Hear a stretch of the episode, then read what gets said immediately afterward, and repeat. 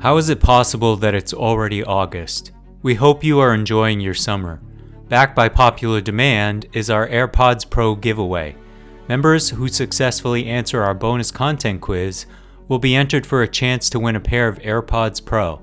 To participate, you must have access to the bonus sections of the podcasts, which you get by becoming a member. Members also receive an ad free listening experience, an evening newsletter, an invitation to join the DSR Slack community, and more. Best of all, if you become a member in the month of August, you'll receive 50% off the normal membership price. Visit thedsrnetwork.com slash buy and enter code bonus content one word at checkout that's thedsrnetwork.com slash buy and code bonus content thank you for your support hello this is riley fessler producer of the dsr network of podcasts today's from the silo comes from a july 2022 episode of foreign office with michael weiss Michael is joined by the DSR Spy Show's Mark Polymeropoulos to talk about a GRU illegal attempting to infiltrate the ICC and whether former National Security Advisor John Bolton really could plan a coup. We hope you enjoy.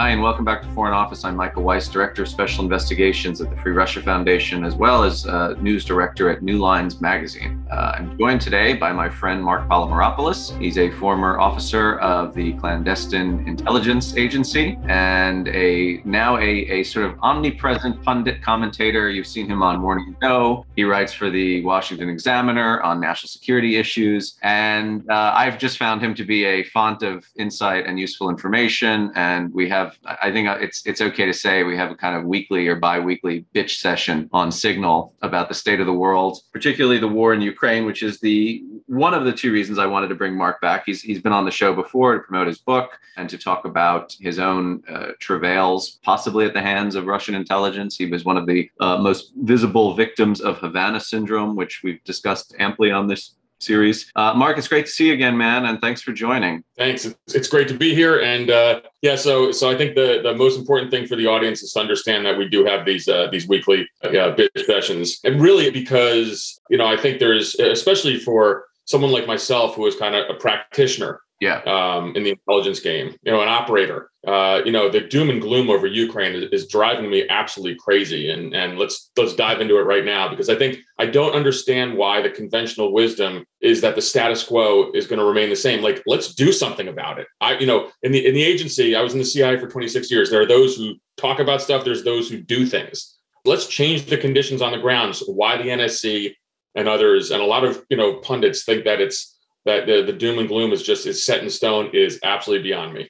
Well, let, you know, let, us let's, let's start with this. Um, I was just in Kiev, uh, what three or four weeks ago, uh, three weeks ago, and my appraisal. I talked to senior foreign Ministry of Foreign Affairs officials. Uh, I talked to very high up in Ministry of Defense, my impression was things are not nearly as bad as those of us reading the New York Times, the Washington Post might have been led to believe. Uh, yes, there have been tactical losses in Donbass, the fall of Severodonetsk, and now Lysychansk, but this is something like 0.3% of Ukraine's territory, which it's taken the Russians many, many weeks, eight or nine weeks to, to accomplish strategically, the Ukrainians think they can still, quote unquote, win the war. Now, we can define that as they define that as pushing the Russians back to February 24th borders or just far enough, close enough to those borders that it, it forces Putin into a weakened position for negotiating some kind of long term settlement. But one of the interesting things I heard, uh, and this came from a very high ranking defense official some of the worst case casualties, fatality figures that have been trafficked in the press, and they were coming directly from Ukraine's political establishment, civilian political establishment, including President Zelensky. 100 to 200 soldiers killed per day on the Ukrainian side. These are exaggerations, but really, these are the worst days on the battlefield. They are by no means the, the norm or the median. And, and the logic with this was there is a prevailing assumption, again, among the civilian political leadership, that talking about Stalingrad and, and, and dealing in catastrophism, we're losing the war is the way to speed security assistance. MOD thinks, no, the opposite. If you do that, if you doomcast, if you suggest that we're losing and, and we're bleeding troops and resources, the West is going to just give up and say, well, we don't want to back another losing struggle after Afghanistan, Iraq, et cetera, et cetera. So there's this kind of split, which has not been really reported, but is there. And, and to your point, I mean, I was there before the arrival, or at least the the upper uh, the, the, the putting into operational effect of the HIMARS, the you know the mobile multiple launch rocket systems, which now we have seen in the last two three weeks have been used to devastating effect. They're taking out command centers, killing dozens of Russian officers, including right. the general reportedly. They're hitting airfields. They're just destroying uh, Russian ammunition depots deep inside occupied territory, going back to like terrain that was taken in 2014. The Ukrainians seem now they've got the momentum, and you know the, the refrain is faster, faster, more, more. Give us more of these systems. Send the security assistance quicker. We're adept. Right. We can train up on these things faster than you you think, based on whatever white papers you've come up with on on sort of the the, the traditional form of of you know training or absorption, whatever it's called in the military terms. And yeah, they have the optimism, they have the morale. It's we in the West who seem to think, you know, they're all but toast now. You know, like it's it's they have to cut some kind of deal. Right. It's, it's, know, it's a really, it's a very strange phenomenon as well. You know, I, I mean, I, I, really was thinking about it, you know, knowing I was coming on this morning, you know, are, uh, at times I wonder, and perhaps this is after two decades of, of war and America is tired, but are we scared of actually asserting U.S. power now? Yeah. Because we could do so much more. I think the argument that that nuclear catastrophe is around the corner, that's been completely discredited.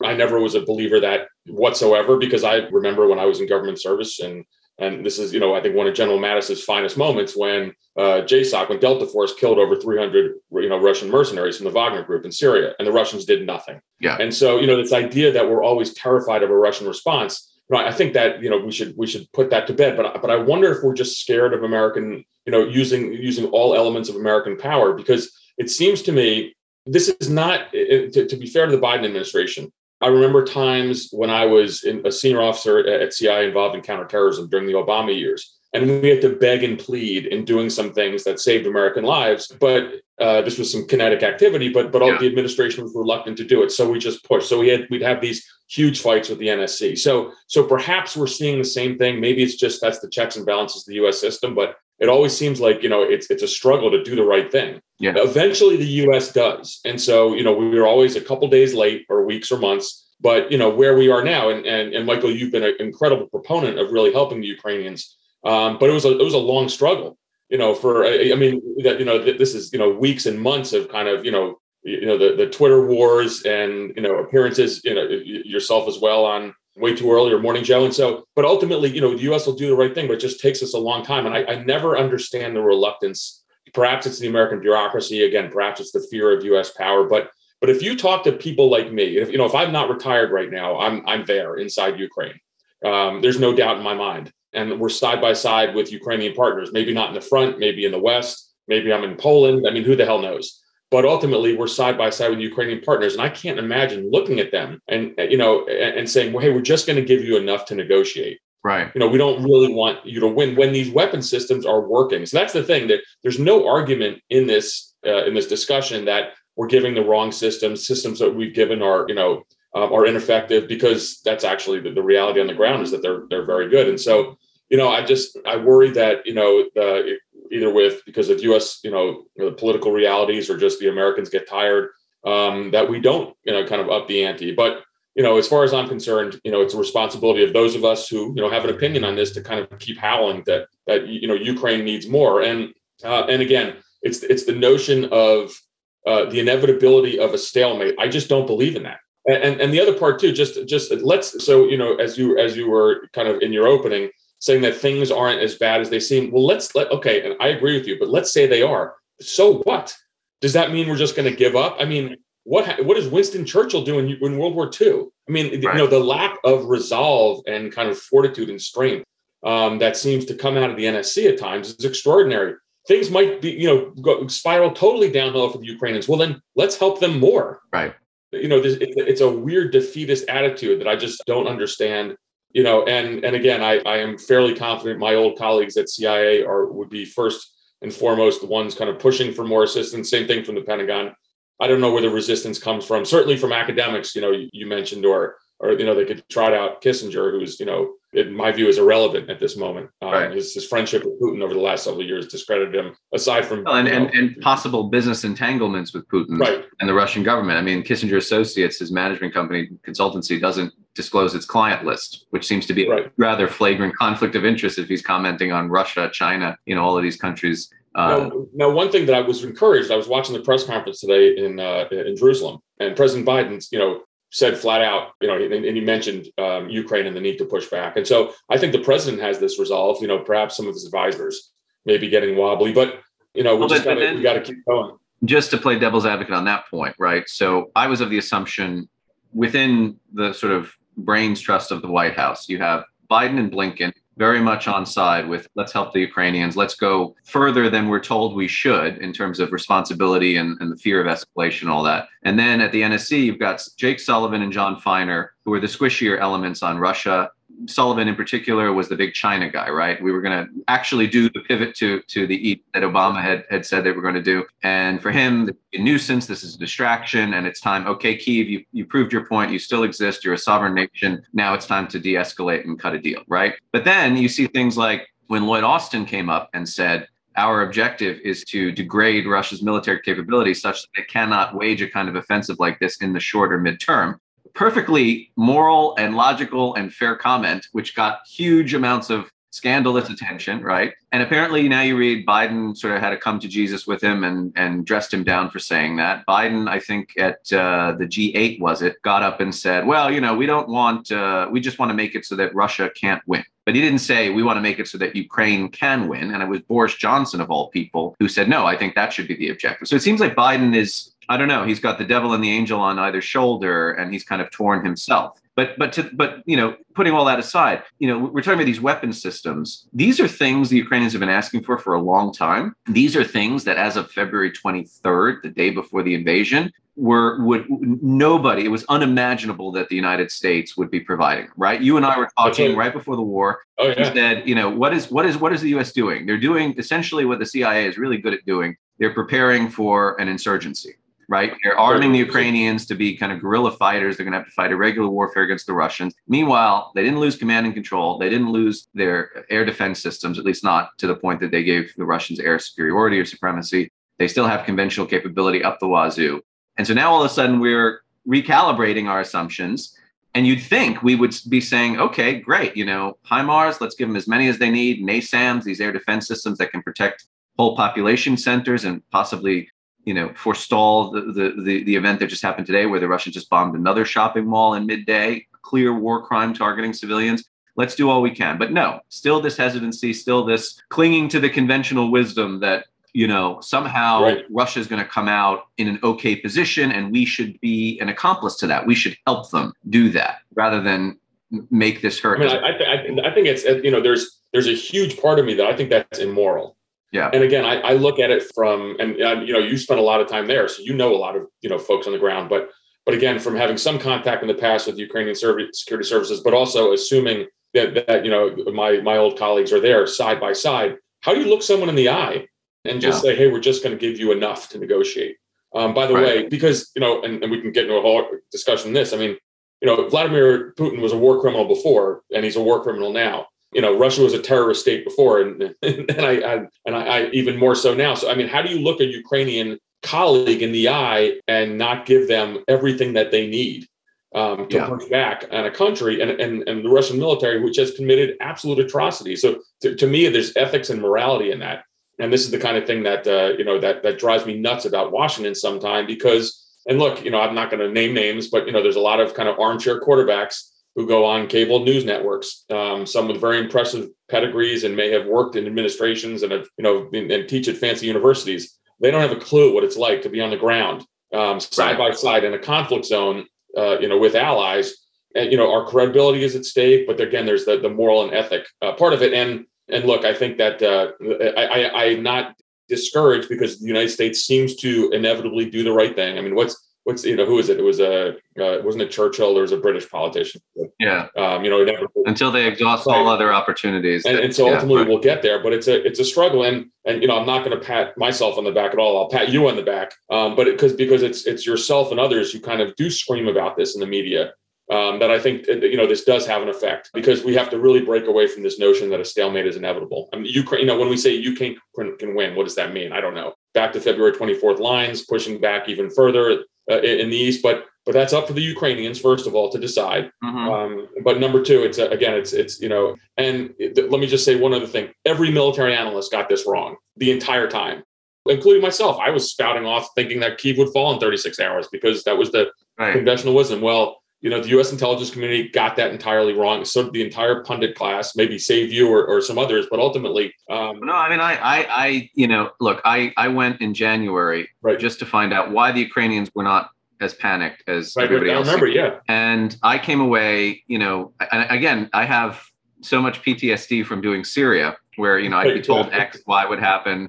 You know, you, you you want to sort of evangelize and advocate on behalf of the victim, but you know you have to also take the reality of the situation into account. Right. And in the Ukrainian case, I was being told, look, Putin would be insane to do this. He'll choke on Ukraine. He'll lose. We know how to fight the Russians. This is just going to be a complete and utter calamity for him. And I was like, oh, really? But you know, at least I I took seriously what they were saying and I tried to weave a kind of, you know, on the one hand, on the other story. So I didn't get it right. I just report it, right? Yeah. But I didn't I don't make predictions, certainly not anymore because I think it's, you know, you know that way folly lies but yeah you're to this to this point i've been talking about this a lot with eliot cohen with uh, phillips o'brien who teaches at uh, university of edinburgh is a great military analyst how is it that this you know the, the entirety of the military analytic community got it so badly wrong? Spectacular now, i mean let, us let, not yes, but, this is, this and, but there's no there's no but what i'm seeing is there's no cognizance of how wrong we were. It's yeah. basically and i'm not making this up well the reason things didn't go the way we said they would is because the russians didn't wage war the way we would have waged war. I mean in the cold war this was known as mirror imaging right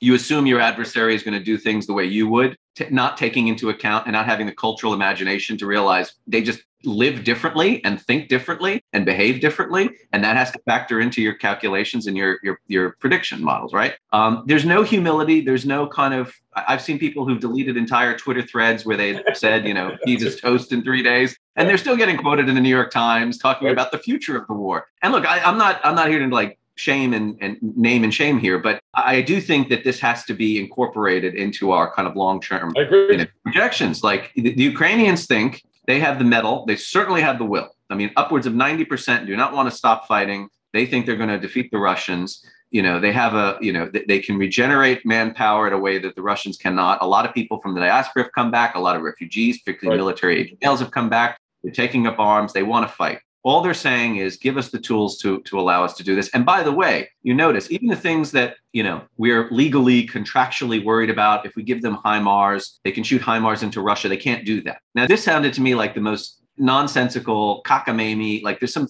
fucking team of lawyers coming up with this like oh they, you give them rockets that, that go 150 miles in range versus that, the ones that, that only go 40 NSC, miles that makes lawyers do this it's like okay, so if they take a 40 mile range rocket system, right. push it to the border with Russia, and fire into Russia, they're still striking in Russia, right? But anyway, you, to this to this day, they have not used HIMARS to strike in Russia. They're using their own homemade rocket systems. Maybe they're using the Turkish Bayraktar drones, but they're sticking to the letter of, of that agreement. So they're not they're not reckless. They're not going to you know bite the hand that feeds them here. They they have proof of concept. Right. That's the thing. And and yet still, I mean, I saw the other day. Got a lot of crap on social media, the FT came out with this story. Oh, the EU worries about weapons proliferation and the Ukrainian black market smuggling shit out. And it's like, look, they're fighting for their country and their lives. And we're already looking, you know, 10 years down the line about AKs that have gone missing or whatever. I mean, uh, you know, it's this is the thing. We are our own worst enemy in the West. I mean, I keep emphasizing that. We're, we're afraid of victory. We're afraid of doing the right thing. For some I, I, I totally, I agree totally. And you know, and, and I think that uh, you know, once again, it's you know, there. This is just kind of my my morals and my ethics. You know, you want to do the right thing. The U.S. government should do the right thing, even if it's hard. Mm-hmm. So let's say, and let, you know, so I don't agree the Ukrainians are losing. Um, even if they were, that all all that would mean is that we have to redouble our efforts. There's almost the argument that you see played out in the editorial pages um, or in some you know in some think tanks that because there will be a stalemate, we should just you know push for a settlement. That doesn't make any sense Right. How about we just ensure that there's no stalemate? Again, and I go back to you know what is the you know, the Great War, the wars of our time. I mean, obviously everyone kind of harkens back to World War II. You know, God forbid, what would have happened if Twitter existed during World War II? you know, because you know, after, after, Dunkirk, that would be it. It would be like, that, yeah, I mean, you know, really, categorical so, so, surrender right. Nazis. So just you know, it's yeah. it's it's almost the sense of, and I think so, oftentimes, and I, I don't know if it's American policymakers, but a lot of people, you know, in in some academic and think tank circles, you know, I think they forget what has happened to Ukraine. Ukraine um, every day wakes up and thinks it's September 12th. You know, so you remember September 12th for us, 2001. America went to war, and there was incredible resolve. That's what the Ukrainians are thinking every day. And there certainly right. wasn't any kind of talk in the United States of, oh, maybe we shouldn't do this on September 12th. There was an incredible, uh, you know, push, whether it's, you know, obviously protect from future attacks or vengeance, you know, uh, uh, whatever. But I think we really, we kind of mischaracterized the gravity of the situation for the Ukrainians. Um, and, and again, those who push, uh, and, and, and, and I promise you, they have never been there and have never been in a conflict zone, but those who push um, uh, Ukraine to negotiate, I, there's an immorality there that drives me crazy. Yeah.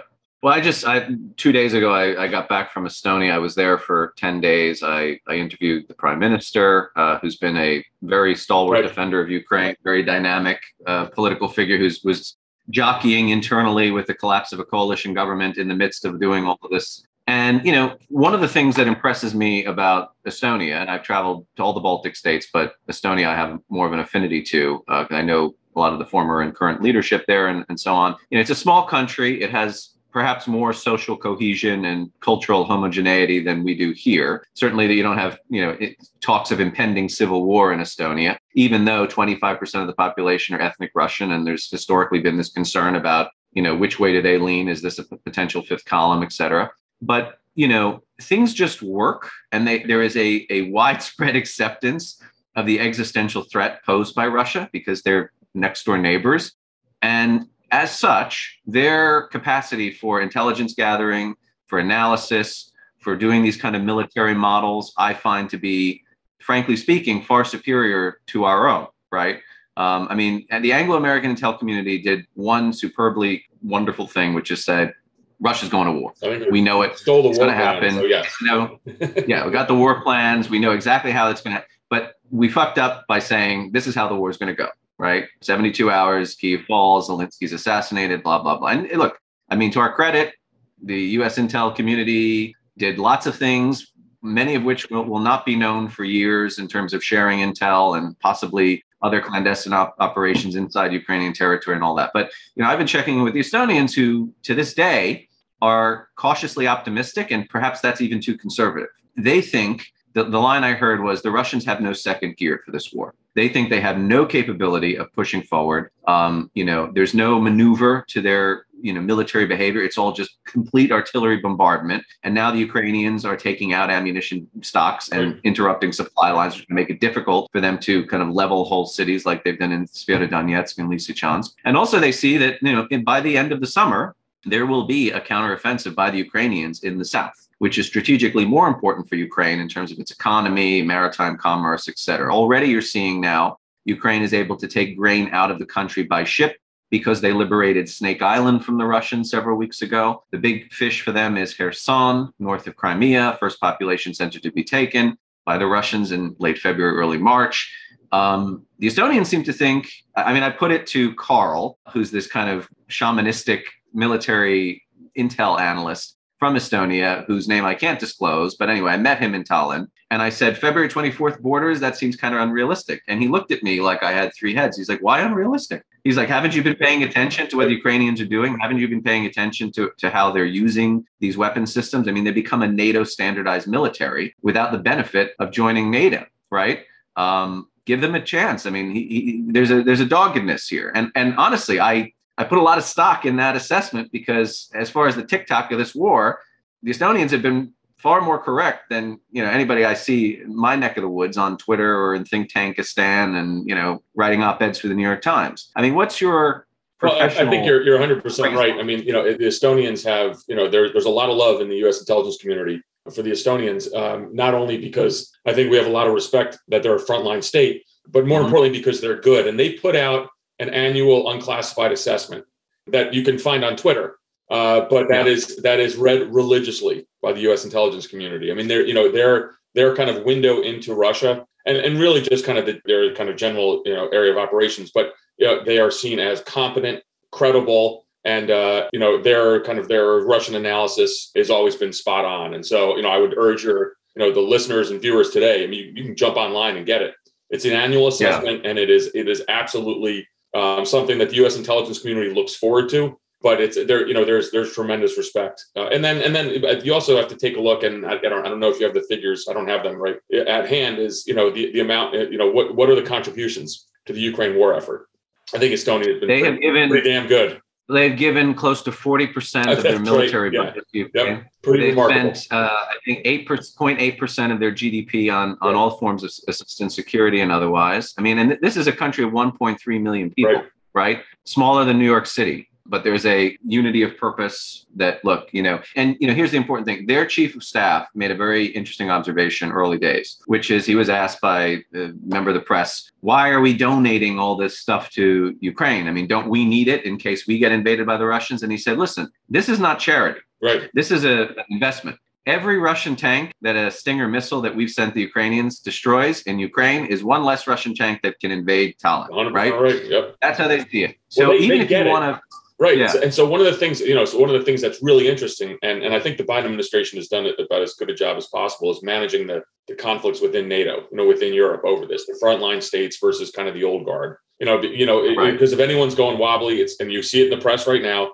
Um, you know, public sentiment in Germany uh, is is shifting again because they're obviously nervous about upcoming winter and, and gas prices and, and, inflation. And so, you know, is it, it's Germany, France. You know, Boris Johnson. You know, whether you like him or not, actually was really good on Ukraine. Yeah, they uh, love him in Ukraine. So, so I think that Ukraine is Ukraine is the only country where Elon Musk and Boris Johnson have a future right. in either politics yeah, right. or industry. They're, they're two beloved figures. But it's it's it's you know I I tend to always you know I, I don't I'm not a huge fan of you know Macron's you know uh, you know uh, diplomatic efforts with Putin. Um, the, the, French kind of German view on this versus versus the frontline states, and and then but but it, it's also schizophrenic because then the French military is provided um, significant amounts of equipment as well. So it, it's kind of all over the place. But going back to your thing, I think if you want to learn about Russia, if you want to understand Russia, and if you want a a, view of, uh, of of where Russia's going, that you know a five meter target from those that live there, the Estonians, versus all of us back here in, in DC, six thousand miles away or whatever it is. Talk to the Estonians. I think your your trip was spot on, and and again that that intel report. I'm gonna after this, I'm gonna come back and pull it up and read it again because it's always of great interest uh, to the to the yeah, U.S. So they, have, they, they, do two. They do the Foreign Intelligence Service, and then right. Kapo, which is their FBI, puts out one about all the Russian spies they caught that year. Right. And also the agents of influence that are operating in their own midst. Yeah. And I mean, I guess in an Amer- American context, this would be considered a little too controversial because the Estonians have no problems naming names, right? They'll say, here's this fake NGO the Russians have stood up, and this is the kind of stuff they're talking about. You know that Estonia is a Nazi state, and Right. There's no language rights, et cetera, et cetera. And that goes right into their their annual counterintelligence report that's publicly available, as you say. Right. But listen, I, I want to shift gears a little bit because I know we've been chatting also about this case of the GRU illegal. Yes. Who was caught by the Dutch, our friends the Dutch, and he was applying for and possibly ready to receive an internship at the International Criminal Court. But he had also attended universities and um, I guess think tanks. He was kind of in that yep. world in Washington. I know he was at um, Johns Hopkins. Uh, Eugene Finkel, the great scholar of genocide, had him in his class. So this was a guy. I mean, let me his name. He, he pretended to be right. using the name Victor Muller Ferreira, if I'm pronouncing the surname really correctly. His real name, yeah, Sergei uh, Cherkasov, and he was uh yeah he was a like a 20 something gru illegal. And we haven't heard much about illegals well since the uh, operation ghost stories in 2010 uh, Anna Chapman fame you know and that was a, an svr team. But you know one of the things that that i think you pointed out uh, as well as others is that this suggests that the gru has been penetrated if not by the dutch then by a partner service in the west because they had his name his identity they had everything uh, rather than this was lousy OPSEC or tradecraft. There's some indications, you know, he didn't speak Brazilian fluently. He had a weird accent. You know, he might have been Every, everybody Monday morning quarterbacks that afterwards. Exactly, you know, exactly. But I want you to, I want to, you know, because like when you say this and when John Sipher says this and when other people have the professional experience say it, you know, uh, my ears perk up. I'm like, oh, okay. Yeah, no, I mean, you know, so, so, you know, Sipher and I talked about this a great deal. John Sipher is a, a, former colleague at the agency of mine, uh, actually a former instructor of mine um, down the farm. So you know, whatever I I ended up in my career, it's all his fault. But you know, and and so so so including wearing a Red Sox T-shirt right. for a show that's based in New York. so so a couple things on this. So and and and Michael, you and I have talked about this previously. So so so just as a and I'll start with a little bit of humor. This has this, you know, for a while kind of caused an absolute uproar in DC, and everyone was kind of horrified um, that this that this Russian illegal uh, managed to go to grad school here. And so, and, and of course, all of us, the, the, former Intel folks, are kind of chuckling about this too. And and professors were saying, "Oh my God, what if?" I mean, come on, that's not that big a deal. Right. But on a, on a professional level, two things. One is when we catch spies, and we meaning let's just say Western intelligence. Ordinarily, it's not from great sleuth work. There's it's not that we right. have 45 analysts you know um, you know who, who, are poring over financial records. Usually it's because there's a penetration we have of somewhere. We meaning again allied services and and that penetration tells us exactly who is an espionage officer uh, an intelligence officer. And so um, so so my my inclination would be that it would be from that that it wasn't some kind of great counterintelligence work now great counterintelligence work could be recruiting somebody to tell us that but that's usually how people are caught um, and so so right. you know whether it's the dutch or an allied service who knows you know, there's so many questions on this, uh, you know, because, you know, you know, did the Dutch know in advance? Were they tipped off the last second? And what is the biggest takeaway for me is is two things. One is that the the you know Russians are still doing this, not a shock, but it's you know it's good to see that out in the open. I think the operation was while sloppy, it was successful in the sense of um, you know he he lived openly here in in D.C. and he almost yeah. got a internship at the International Criminal Court. So, so the, you know, the as as much as we can kind of after the fact say, well, they were sloppy, it still probably was going to be successful, if not um, for for probably a tip. But the final piece is, and, and I think that this is where we really should focus. This is uh, um, is what the, the Russians had in mind. You know, why is the International mm-hmm. Criminal Court of interest to them? Because you know, taking a you know when you when you plan illegal operations like this, I mean, they've invested a a huge amount of time in building this individual's cover. And so ultimately his operational task was to go to the ICC. So, you know, this is not this is not anything marginal. Why is this important to the Russians? Well, it's important to them because they're worried about what? About future war crimes. Right. And and you know, and, and so regardless of what you hear um, Lavrov or others kind of you know poo-poo all the things that are being done. They are concerned about this because at some point this war will end, and then the West, frankly, is going to figure out what the hell do we do about you know, in essence, a uh, you know a terrorist state and leaders that have committed um, atrocities. And so yeah. the Russians were trying to penetrate the ICC. Well, that's kind of interesting. And even though this guy was going to, what are we calling him, Sergey or Victor, was going to get an internship, you know, when when you run an operation like this, it can it can be multifaceted. This individual might not go try to recruit anybody in the ICC, but if he's an internship and he has access to their computer systems, all he's got to do is put a thumb drive in I mean, you know, right. so so you know, people think about the espionage game sometimes, and they think, well, you know, we have to have a high level agent somewhere. Well, actually, you don't. A technical, it's a, a human enabled technical operation can be just as or more valuable, and and I would imagine that's what the yeah. Russians were probably thinking about. You know, and he pops a thumb drive in there, and all of a sudden they have access to, to internal ICC databases. And you know, I don't know, I, we'd have you'd have to go talk to the Dutch. You know, you know, what are the security protocols for an intern? Well, I mean, you know, uh, you know, the, the frankly the advances uh, in technology and in cyber, you know, I'd suggest that if if you know, even if uh, there was some limits to this individual's access as an intern, you know, Russian technology might have been, able to, you know, what we call swim upstream um, and get into the classified uh, or the more sensitive networks of the ICC. So, I mean, again, I, I, think that that was it's it's a fascinating story. It caused a whole bunch of you know uh, uh, kind of craziness here in Washington. We all smiled at this.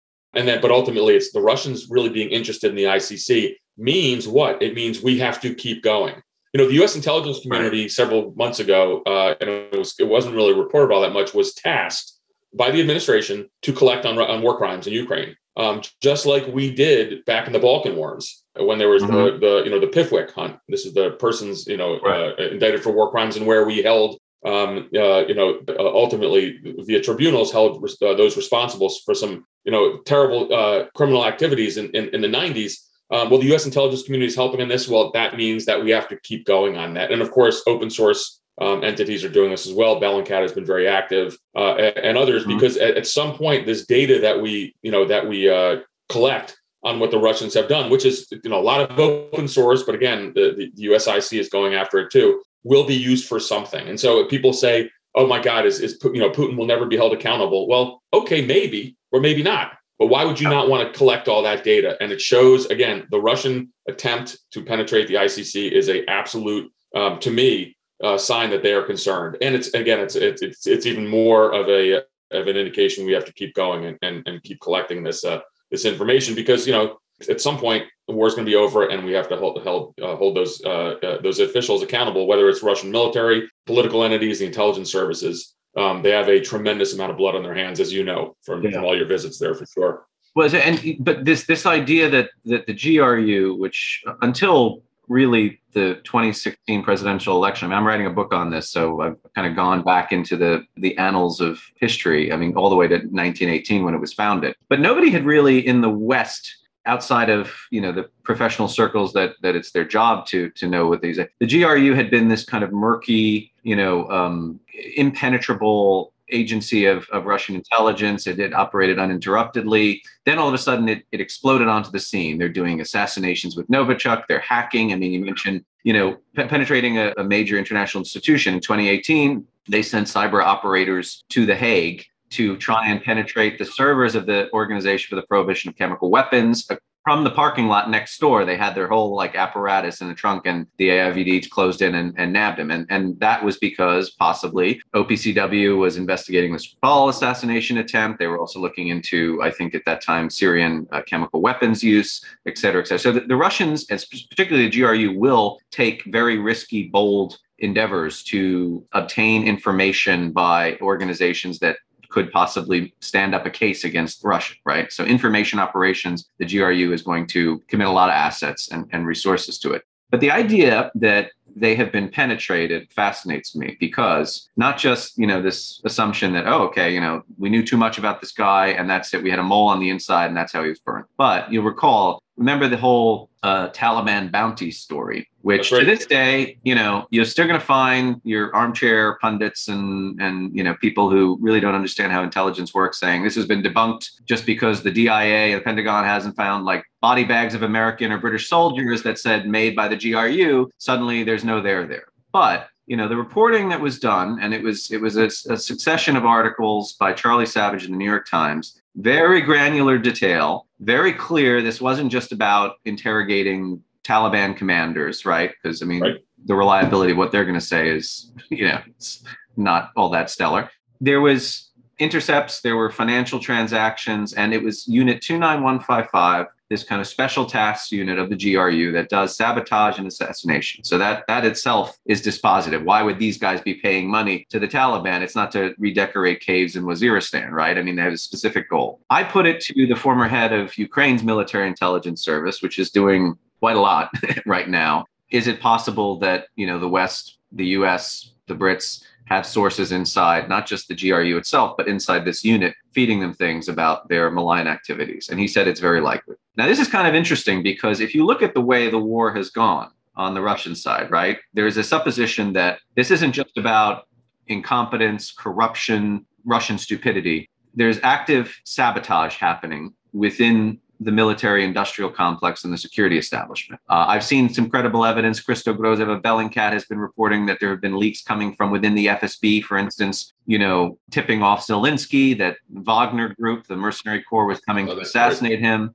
I have my own sort of lines on this about things that have emerged from the Russian special services, at least at the beginning of the war, where people were very, very disdainful of what Putin was doing, either because they have family members in Ukraine, they themselves are Ukrainian, or they just understood this was going to be a geostrategic calamity for Russia. I mean, do you think that given what you're observing, and you know, we can, you know, little microscopic stories, but the macro level, do you think that this is a leaky ship that the GRU has a real problem with uh, with HR. Let's say. Well, so, so I think there's a there's a, you know you have to kind of define what's a leaky ship, yeah. and so uh, you know, and let me just kind of I have to just my you know my preface on this is I retired in, in you know in you know what uh, almost you know three years ago yeah. now, so I have no idea what our current collection posture is, uh, which is good. You know, the farther I get away from retirement, the easier I am to talk right. about things like this. Um, but but ultimately, you know, we're not talking about U.S. intelligence. We're actually talking about you know, uh, or even NATO. It's really Western intelligence. So so let's take you know all the countries of NATO or anyone who's interested in, in penetrating Russia. Mm-hmm. Uh, so it's not just the Five Eyes, but you know the, the countries of NATO, and then even more specifically, some of the frontline states right. who are really good. We just talked about the Estonians and, and, others. And so throw together their human capability and then throw on top of that SIGINT capability. So when you say the FS, the FSB or GRU is a, is a leaky ship, you know, clearly we are obtaining intelligence in some fashion. Right.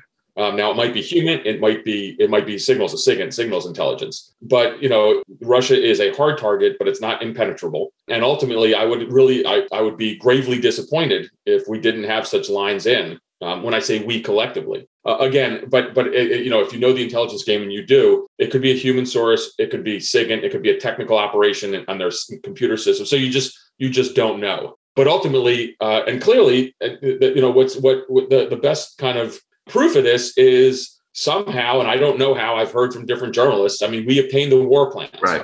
which is a which was a huge you know intelligence coup. So again, how do how we did that, whether it's SIGINT, human, I, I don't know, and it, it, doesn't really matter. But if you know, if you want, you know, if you want to sign that Russia is not 20 feet tall, the fact is that we knew, and we knew months, apparently months in advance about this. You know, so so I, I think that so so take what I said there. Now, number two, here's where it gets a lot more fun uh, in my old world. Pushing forth the notion that we do have penetrations of Russian intelligence drives Vladimir Putin nuts. Right and so that to me is on, from the IO, from the information operations kind of stage, is exactly where we should be going. Right. Because then he will start counterintelligence uh, investigations and, and, and, witch hunts and, and, sowing dissension. And you know, you saw, you know, several months ago it was uh, Sergei Beseda that you know uh-huh. who was who was removed, and now apparently he might be back. Um, you know, we're all getting it from the same source, which is your old buddy Soldatov. Right. Um, you know, and, but and we, you know, we read that, you know, very, very eagerly on what's going on inside uh, the FSB or, or the GRU or the SVR. But ultimately, you know, sowing that dissension, pushing that forward um, is a is a really smart tactic of uh, of Western intelligence. And so I, I, think there's there's parts of that at play as well. So even if we don't have those penetrations, telling Putin that we do um, will distract him and drive him crazy. And again, you know, remember that that you know one of the foundations of of Putin's power is you know his hold over the security state. And so if you see you know purges within the FSB, you know SVR, GRU, or if you see kind of um, you know these spy hunts, uh, you know ultimately that is a it's, it's an advantage of of the United States, the West, Ukraine altogether. Yeah, I mean the same thing applies to the the rumors about Putin's health or lack thereof, right? I mean. Right I did that story on, you know, does he have cancer? Could it be blood cancer? Because an oligarch was caught on tape saying he's got blood cancer. Nothing definitive, of course, or, or you know, even all that suggest. But what it does show is that there are people inside the government or inside the elites who, for whatever reason, if it's true, then fine, it's true, he's dying. If it's not true, are they just trafficking in bullshit because that's what they've heard? Or are they planting this right. because they want people to think he's a dying animal, that he's vulnerable, he's weak? Well, yeah, you're 100. You know, there was a, it was in the Washington Post yesterday. There, there was an article on uh, Patrushev, yes. Patrushev, yeah, the head of National that, yeah. Council. And so I, I, you know, so I, I read that article and we read it with fascination right. because it really is an interesting dynamic between the two kind of former KGB guys. But ultimately, that article will annoy Putin. Yeah. And so, you know, so there's some brilliant IO in there too. Now, I'm not saying that the po- it was the post. I think I'm not saying they did it on purpose, but but if I was sitting back at Langley, I would say we have to promulgate that everywhere uh, uh, throughout, you know, the senior circles in uh, in Moscow because that will drive Putin nuts.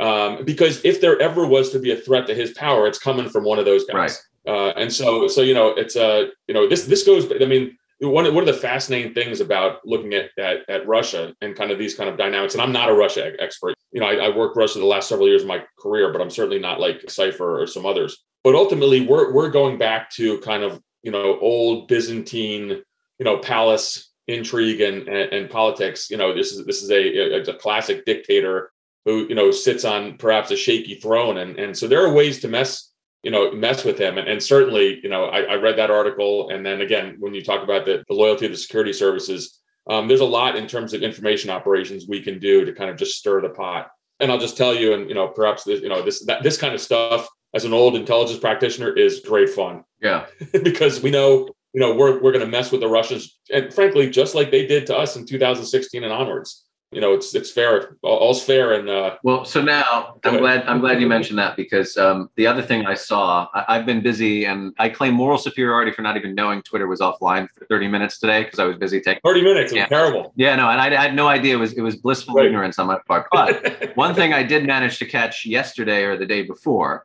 you know, John Bolton on CNN saying, um, you know, oh, oh what Trump was doing wasn't a coup. I know from coups because I tried to plot them abroad. Right. And, you know, and you could hear the record screeching off the needle kind of thing. And so now this has generated a feverish debate on social media, more heat than light, as always. And I saw our, you know, our friend John Sipher saying, "Look, you know, this guy wasn't plotting any fucking coups. Like, you know, this is not. This is all just overcooked in his imagination." And now you see the far left, which believes that the United States is responsible for any act of malfeasance or any kind of, you know, collapse of regime abroad, saying, "Oh no, this is copper bottom proof." John Bolton, probably in Venezuela or whatever in your professional experience and judgment and wisdom, I mean, we were talking about how the lawyers descend and impede the IC from doing even that which would protect American lives, much less, you know, um, destabilize governments abroad. Is John Bolton capable of a of concocting or, or being the architect of a coup d'état in any country? So uh, I have so much to say on this. I'm glad you brought it up because poor, poor Sipher, I mean, I, I just sent him a text before and I said, "Oh, for God's sakes, you got to stop doing these things to yourself." because there's actually a front is, is a lead article in Newsweek st- uh, story that came out yesterday on this issue. I mean, Newsweek is I think it's has, has a lot to explain for itself. Yeah. But but this whole thing is is nuts. In some sense, John Bolton I think was you know could be seen as kind of trolling the world on this mm. because when, when he said this, things exploded. You know, I my you know, and I I kind of defended. I, I first of all, I, I in my tweets I defended John uh, Sipher for what he said. Um, but ultimately, this whole thing is, is nonsensical because the fact is we actually are not in the coup business anymore. And I, I, wrote something like we haven't been in the coup business for 60 years. I have about 500 direct messages from crazy people on my you know on Twitter on this because here's what happened. So let's let's you know you go back to the 50s and you go back to, to Iran and, and Guatemala and everything else, and that happened a hell of a long time ago. But the fact of the matter is, in my government service, and uh, you know, so let's say over the last 30 years, but even more, you know, if we wanted to conduct a coup, and I can't believe I'm even saying this, um, you know, this this necessitates a presidential finding, and a presidential finding, you know, would then authorize the agency to conduct covert action. And what happens with that is that that actually that piece of covert action, or that if it was an idea to overthrow a country, it would then go to a deputies committee where elements of all over the United States government have a say on this. Um, then it gets briefed to the Gang of Eight, um, which are the leaders on on the Hill the House and Senate. And when I say this to you, Michael, is because nothing stays secret right. in Washington. So we do not do coups anymore. That's nonsensical. And so, you know, and as people start saying what's happened recently in Bolivia, and then again, this whole crazy thing in Venezuela and some of these former US military folks. I think they were they were caught there. But look, Bolton had a little little kind of flip remark. I think he loves doing this, and it's gone completely out of control. And I think Sipher's point in what you just said too is that now the left is grabbing onto this, and it's it's all kind of ultimately ridiculous. And and remember, Bolton was actually commenting on whether whether Trump was involved in a coup attempt. Right. This always just a comment on U.S. elections, but you know, I think that um, just you know, from the nuts and bolts of the American national security bureaucracy, you know there's so much that goes into things which which which, uh, which is covert action which involve you know multiple elements of the US government and when we're talking about things like especially like regime change and coups the fact of the matter is these are actually more overt right now you know US policy will be to say overtly we want to remove, you know, uh, you know, X, Y, Z from power. Yeah, and um, you commit 150,000 soldiers in a full-scale occupation right. of a country to do it. It's not exactly a, yeah. you know, clandestine coup so, but I mean, what what a, like people people yeah. like to forget like the Church Committee ever happened, and that the, the CIA never had a kind of you know vivisection in public, right, about its activities from the the 50s and and I guess even the 60s and stuff. Look, look and, and the other thing is, you know, national, you know, so, so you know the I guess some people could say, you know, was Bolton as national security advisor, you know, running unauthorized coup attempts without right. the U.S. intelligence community or DoD in Latin America? Well, I, I for God's sakes, I, I don't even, I can't even comment on that. But, but you know, I think that enough has been looked into that kind of these these kind of these crazy affairs that happen in Venezuela and other places that it's this is discredited. But I think you're right. It's the interesting thing is the left has gone bananas over this. Yeah, uh, over this tweet. And so I think I I think I mean look I I met John Bolton before. Um, I think he's very smart. Obviously, controversial figure. I think he's sitting back right now laughing, he's laughing. at the absolute chaos that he has caused over this over this tweet. And he's a super smart guy. And I think that that ultimately this might have been one of the great trolling, you know, uh, instances uh, we've seen. Well, you know, uh, th- I mean, th- this happens. This happens. Went crazy with this. Yeah, yeah, this happens a lot. I mean, the, the other the other story, um, you know, the CIA was planning to assassinate Julian Assange. Oh yeah, yeah in broad favorite. daylight yes. in London, in in, yep. in, in a country that the United States has by far the most yes. gemütlich. You know diplomatic and intelligence Right. ties to and that they were going to have like a Bourne Identity style shootout with russian operatives that were trying to exfiltrate assange from i mean you know i, I read this i'm like this is a great hollywood script but everybody i've ever talked to from the ic you know they would joke like we wish we could do shit like this it's just not you know the, Right. the handcuffs are on i mean you, you talk about the lawyers you talk about the government oversight the bureaucracy uh, and the risk aversion which i mean coming back to the earlier part of, of the show with respect to security assistance in ukraine i mean you know i'm, I'm always of the belief like if when things go sideways uh, or things go get violent and and and really turbulent anywhere in the world it's the result more if the Americans have been involved in any fashion of incompetence and half measures rather than some kind kind of malevolent conspiracy, right? It's just not, you know, people like to think, and this kind of touches upon some of the other nuttiness that we've been dealing with in the last eight years, the so-called deep state in control that the, America is run by this kind of military intelligence junta behind the scenes, yada yada yada.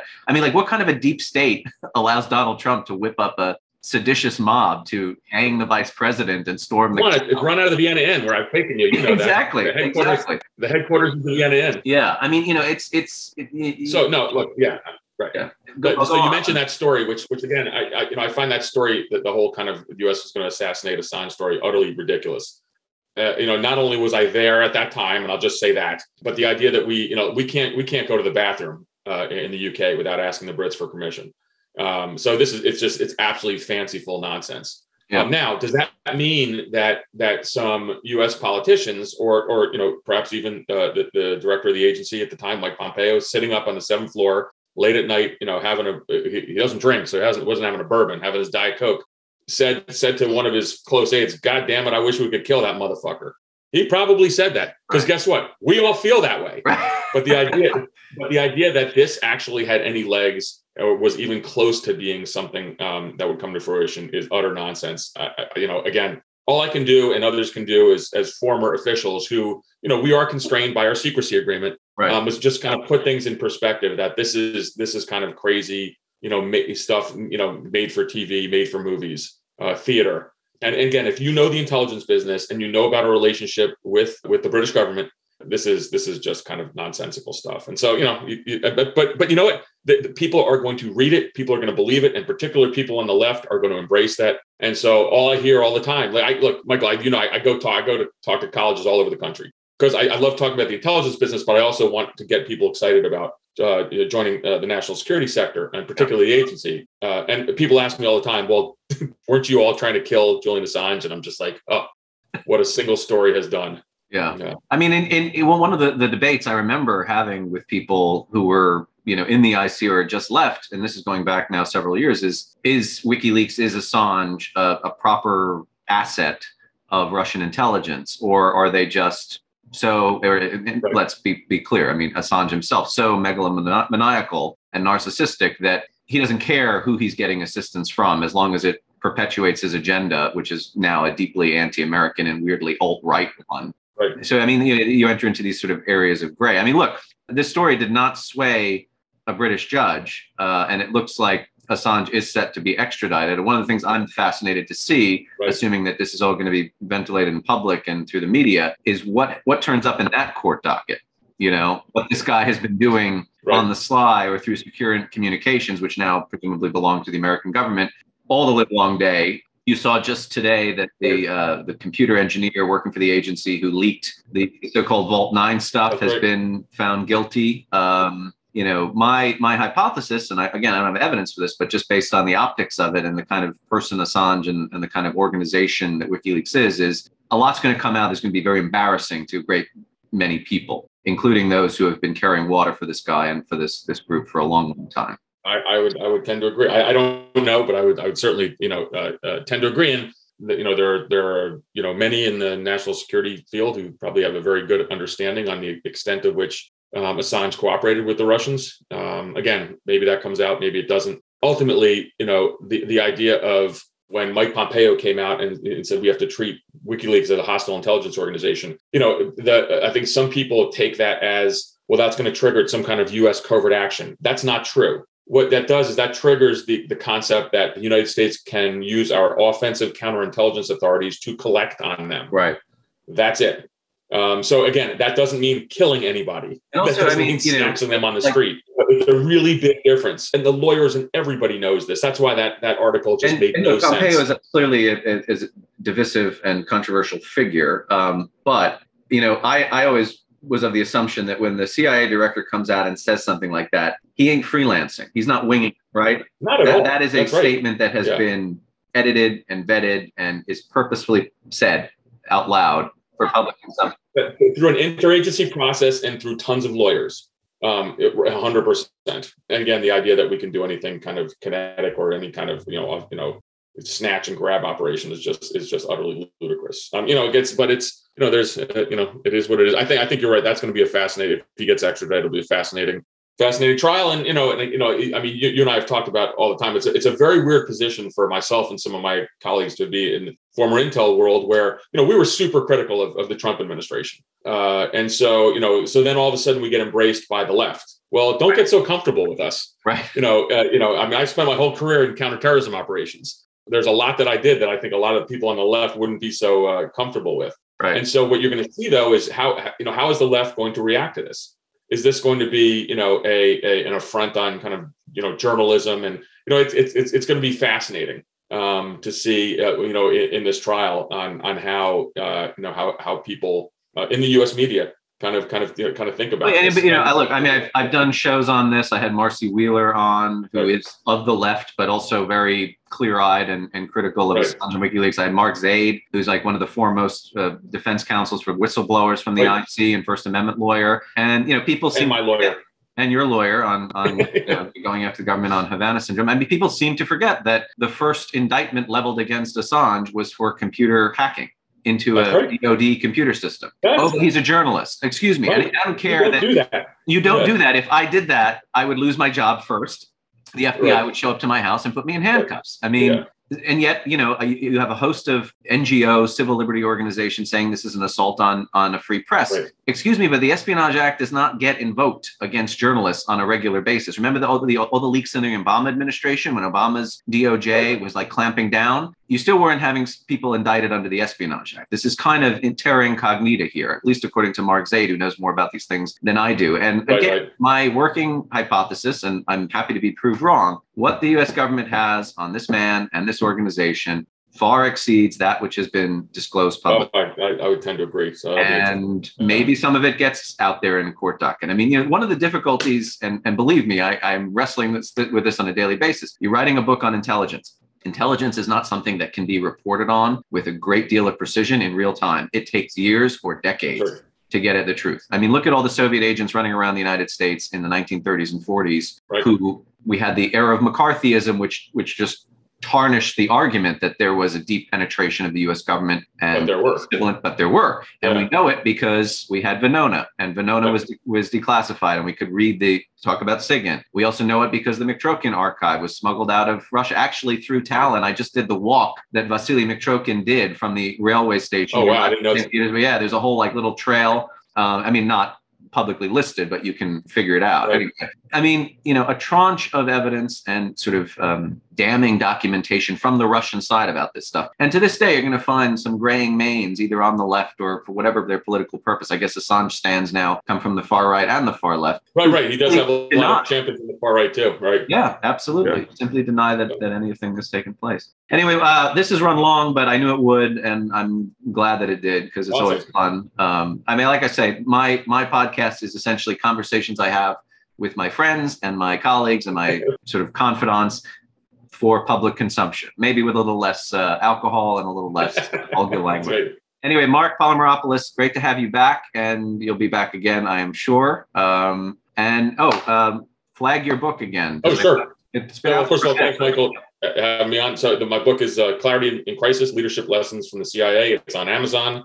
I'm still doing, you know, kind of this this never-ending book tour. Um. As you know, it's a it's a never-ending process. Um, and uh, and so uh, it- it's a it's a book. I talk, you know, it, it has it, it is a ton of operational stories, um, but mostly it's it's how I led in uh, uh, you know in with the times of gray, you know, when there was a lack of situational awareness, and it's just it's you know it's a it's it's kind of just building blocks um, for either you know elite performers, teams, and so it's a it, it's a it's a lot of fun. I love talking about it with folks. I've been focusing this last couple, you know, weeks and months really on uh, on the sports world. I've been going to talk to a lot of baseball, the college and uh, uh, baseball teams, um, just because again the lessons learned. Um, uh, you know, uh, there there are parallels. We could do a whole other show on this parallels between um, the espionage business and uh, and baseball, and so and you, you, you should meet my dad. Since I'm like 10 years old, my dad's been telling me all you need to learn about life, son, you can get from oh, the Godfather and from baseball. So baseball, perfect. With, with Russia, with the Godfather, and with everything else, I guess baseball. anyway, great to see you, man. Um, and yeah, come back soon. Uh, you've been listening to Foreign Office. This is Michael Weiss. We will see you next week.